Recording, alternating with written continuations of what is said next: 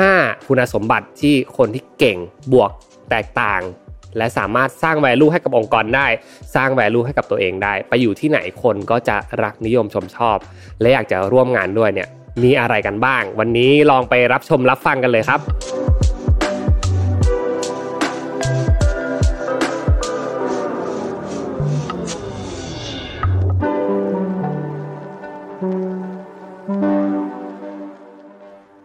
สวัสดีครับ พบกับรายการ Remaster อยู่กับผมอ้ำสุภกรอีกเช่นเคยครับ วันนี้ชวนเพื่อนๆมาล้อมวงกันพูดคุยกันเกี่ยวกับเรื่องของการทำงาน และการก้าวหน้าในอาชีพการงานครับ วันนี้เรื่องที่ผมนำมาฝากเพื่อนๆทุกท่านนะครับ เป็นเรื่อง 5 คุณสมบัติของคนเก่งและแตกต่างในที่ทำงานเออคนเก่งนะครับ เราพอจะนึกออกแหละว่า คนเก่งในที่ทำงานเนี่ย มีลักษณะนิสัยหรือว่าการมองการทำงาน การผลิตงานแบบใดนะครับ แต่คำว่าเก่งและแตกต่างเนี่ยมันมีความจำกัดความที่มากกว่านั้นนะครับ ความเป็นคนที่แตกต่างได้เนี่ยก็จำเป็นที่จะต้องมีการใส่อินพุตของตัวเอง เข้าไปเยอะพอสมควรนะครับ มีเรื่องที่สนใจ สามารถอ่านสถานการณ์บริบทแวดล้อมที่เกิดขึ้นรอบตัวได้เป็นอย่างดีนะครับถ้าผสมผสานกันแล้ว ผมเชื่อว่าองค์กรน่าจะต้องการคนแบบนี้ เพราะฉะนั้นครับผมเลยไปทำการรีเสิร์ชมา และได้สรุปออกมาเป็น 5 ข้อสำคัญนะครับ คุณสมบัติของคนที่เก่งและแตกต่างในองค์กร องค์กรจะต้องการคนแบบนี้อย่างแน่นอนครับ และที่สำคัญเลย ถ้าเกิดว่าคุณมีทักษะหรือว่าคุณสมบัติเหล่านี้นะครับ ไม่ว่าจะไปอยู่ที่ไหน หรือว่าอยากจะย้ายสายงาน อยากจะเปลี่ยนอาชีพ เก็บสิ่งเหล่านี้ไว้สามารถนำไปต่อยอดในการพัฒนาตัวเองได้ในอนาคตเช่นกัน บทความในวันนี้ครับผมนำมาจาก five way to become a top performer at any company นะครับใน Medium วันนี้เรามาดูกันครับว่าคุณสมบัติ 5 ข้อจะมีสิ่งใดบ้างนะครับ ข้อที่ 1 ครับ สนใจใคร่รู้สิ่งต่างๆ อยู่เสมอ ทักษะนี้นะครับเป็นทักษะที่ไม่ใช่ว่าทุกคนพนักงานทุกคนจะมีกันไปหมดนะครับ และที่สำคัญคือถ้ามีมากไปก็ไม่ดี มีน้อยไปก็ไม่ดีเช่นกัน เรามาดูกันก่อนครับว่าทักษะในการสนใจใคร่รู้เป็นอย่างไรบ้าง แน่นอนครับการฝึกฝนทักษะของเรามีหลายเฉดมาก ๆ ที่เราต้องพูดถึงนะครับ ทักษะด้านภาษา ทักษะด้านการทำงาน ทักษะความรู้รอบตัวนะครับพนักงานที่ดีนะครับจะสามารถที่จะ connect the dot นะครับหรือว่าหาจุดเชื่อมโยงเรื่องราวต่างๆ ไม่ว่าทักษะที่จะเรียนรู้อะไรมานะครับ สามารถนำมาปรับใช้กับบริบทที่เกิดขึ้นในองค์กรได้นะครับ และวิธีการที่พวกเขาเนี่ย จะสามารถที่จะเรียนรู้เรื่องต่างๆ ได้อย่างรวดเร็ว และต่อยอดเรื่องราวที่สนใจได้เนี่ยนั่นก็คือต้องเริ่มจากการ curious หรือว่าเป็นคนขี้สงสัยเสียก่อนนะครับถ้าเกิดว่ามีโจทย์การทำงานมาหนึ่งรูปแบบเข้ามาหาพวกเรานะครับ สิ่งแรกที่อยากจะให้ทุกคนได้ลองเริ่มต้นกันนั่นก็คือ starting with why นะครับหรือว่าตั้งคำถามว่า ทำไมนะครับทำไมเราต้องทำเรื่องนี้ จุดประสงค์ของมันคืออะไรนะครับ และมันมีออปชันใดๆบ้างในการแก้ปัญหางานเหล่านี้ ยิ่งเราสงสัย ยิ่งเราตั้งคำว่า why ขึ้นไปเรื่อยๆเนี่ยมันก็จะทำให้เรานะครับ สามารถที่จะคิดและสงสัยรวมถึงหาคำตอบในหลากหลายรูปแบบได้ ข้อควรระวังหนึ่งข้อครับกับการที่เป็นคนที่สงสัยคือ ถ้ามันมากไปก็ไม่ดีอย่างที่ผมบอกไปช่วงต้นนะครับ องค์กรส่วนมากนะครับจะมี identity ของตัวเองอยู่ในการทำงาน ราะฉะนั้นนะครับถ้าเกิดว่าเราสงสัยไปเสียหมดเลย ไปตั้งคำถามกับทุกอย่างที่เกิดขึ้นในองค์กร โดยที่เราไม่ได้ดูบริบทแวดล้อมใดๆเลยที่เกิดขึ้นในองค์กรนะครับก็มีแนวโน้มนะว่าเพื่อนร่วมงานของเรา หัวหน้างานของเราเนี่ยอาจจะไม่ได้เห็นพ้องต้องกันกับการที่เราเป็นคนขี้สงสัยแบบนั้นก็เป็นได้ เพราะฉะนั้นนะครับถ้าจะเก่งและแตกต่างได้เนี่ยต้องรู้จักที่จะ ตั้งคำถาม และอ่านสถานการณ์ไปพร้อม ๆ กัน เพื่อที่จะให้ความสงสัยนี้ของคุณนะครับ สามารถต่อยอดไอเดียที่เกิดขึ้น สอดคล้องกับภาพรวมขององค์กร สอดคล้องกับความคิดชุดความคิดต่างๆ ที่เกิดขึ้นของคนในองค์กรนั่นเองครับข้อที่2นะครับคือการเปิดรับสิ่งใหม่ ๆ ให้ได้อยู่เสมอ ข้อนี้จะต่อยอดมาจากข้อที่1นนะครับ เมื่อพนักงงานมีความสนใจใคร่รู้ในสิ่งต่างๆ แล้วนะครับ มันจะดีไม่ได้เลย มันจะไม่ถูกต่อยอดเลยนะครับ ถ้าเราไม่รู้จักที่จะเปิดรับสิ่งใหม่ ๆ และลองที่จะลงมือทำกับอะไรบางอย่าง พนักงานที่เป็นคนเก่งและแตกต่างที่อยู่ในองค์กรนะครับ ถ้าลองสังเกตดีๆ คนเหล่านี้นะครับจะไม่ได้แค่คิดสร้าง concept ของไอเดียต่างๆ มีการสงสัยให้รู้อย่างเดียว แต่ต้องลองลงมือปฏิบัติจริง หรือสิ่งที่เราเรียกกันว่าการ testing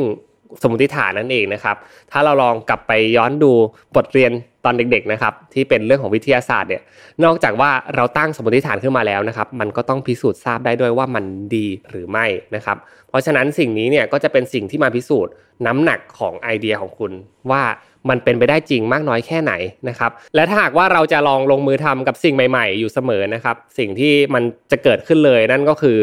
เราต้องเป็นคนที่ค่อนข้างจะใจกว้างพอสมควรเลยนะ ในการที่จะเปิดรับเรื่องราวต่างๆ เข้ามาในตัวเรานะครับ สิ่งเหล่านี้คุณลักษณะเหล่านี้ เขาเรียกว่าโกดไมเซ็ตนั่นเอง หรือว่าทักษะที่เราควรจะเรียนรู้และปรับตัวนะครับ สามารถต่อยอดความคิดของตัวเองไปได้ รู้สึกว่าการเปิดรับสิ่งใหม่ๆ ไม่ใช่ข้อจำกัดนะครับ ไม่ใช่อะไรที่มันยากลำบากเกินไป แต่เป็นความก้าวหน้าที่เกิดขึ้นในชีวิตการงาน ทักษะนี้ก็สำคัญไม่แพ้กันนะครับ รู้จักที่จะเปิดรับสิ่งใหม่ ๆ อยู่เสมอครับ ข้อที่3นะครับคือการยอมรับ feedback และยินดีที่จะเปลี่ยนแปลงตัวเองอยู่เสมอ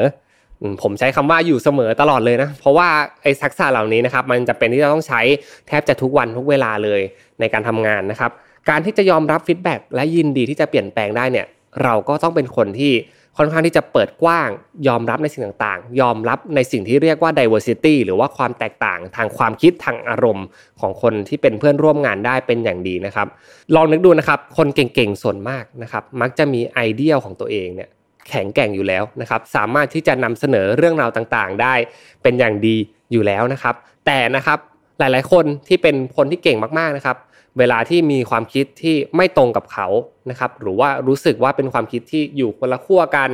และตัดสินไปเลยนะครับ ว่าความคิดอีกชุดหนึ่งเนี่ยมันอาจจะไม่ถูกต้อง เพราะว่ามันแค่ไม่ถูกใจเราเท่านั้นเองนะครับ บางคนนะครับเรื่องที่จะพูดคำว่าแต่ เดี๋ยวไม่อยู่เสมอกับคนคนอื่นที่มีความคิดที่ไม่เหมือนกัน สิ่งเหล่านี้ครับเป็นกำแพงที่สูงมากๆ หนามากๆ ในการที่เรานะครับไม่สามารถก้าวข้ามผ่านสิ่งที่เรียกว่าอีโก้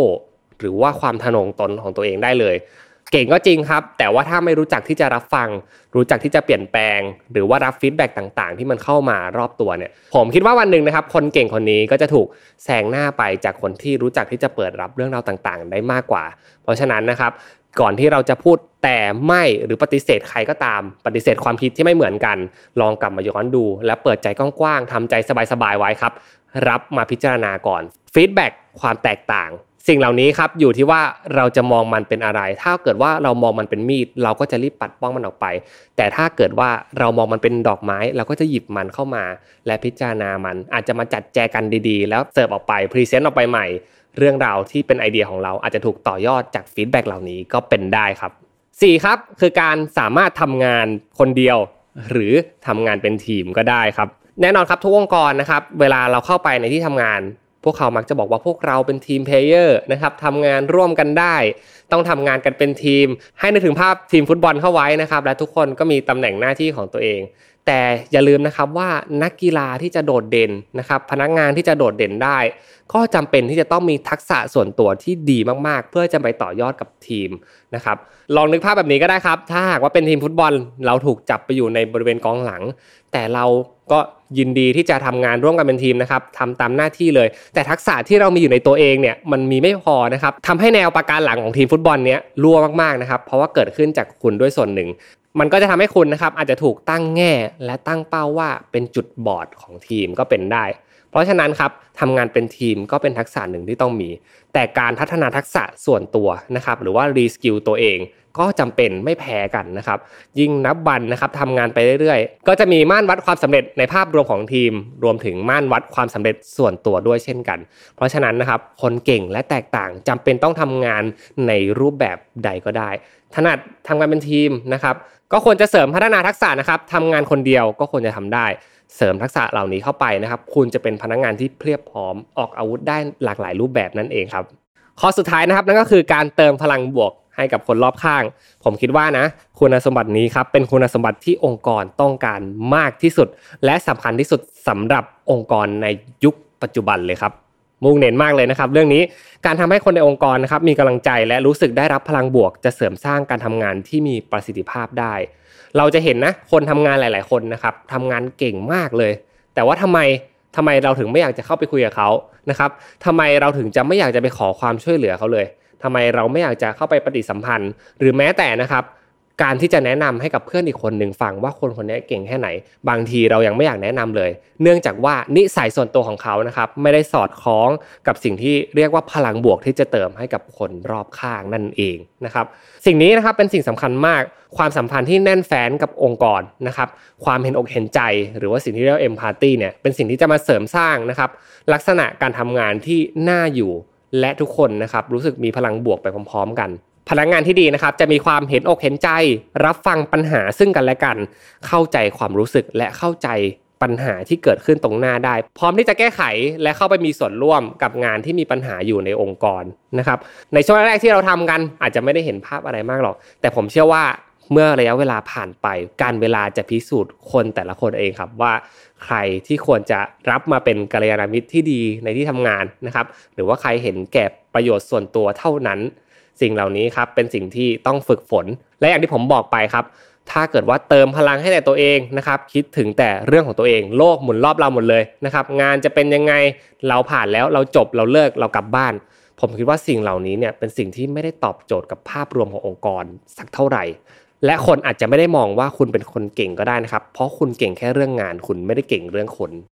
และนี่นะครับก็คือ 5 คุณสมบัติที่คนเก่งและแตกต่างในองค์กรมีร่วมกันจากผลสำรวจผลวิจัยมากมาย ผมเชื่อว่าผู้ฟังที่ได้ฟังใน EP นี้นะครับไม่ว่าจะอายุเท่าไหร่ทำงานอยู่ใน stage ใดก็ตามนะครับสามารถนำไปปรับใช้ได้เลย ตัวเอง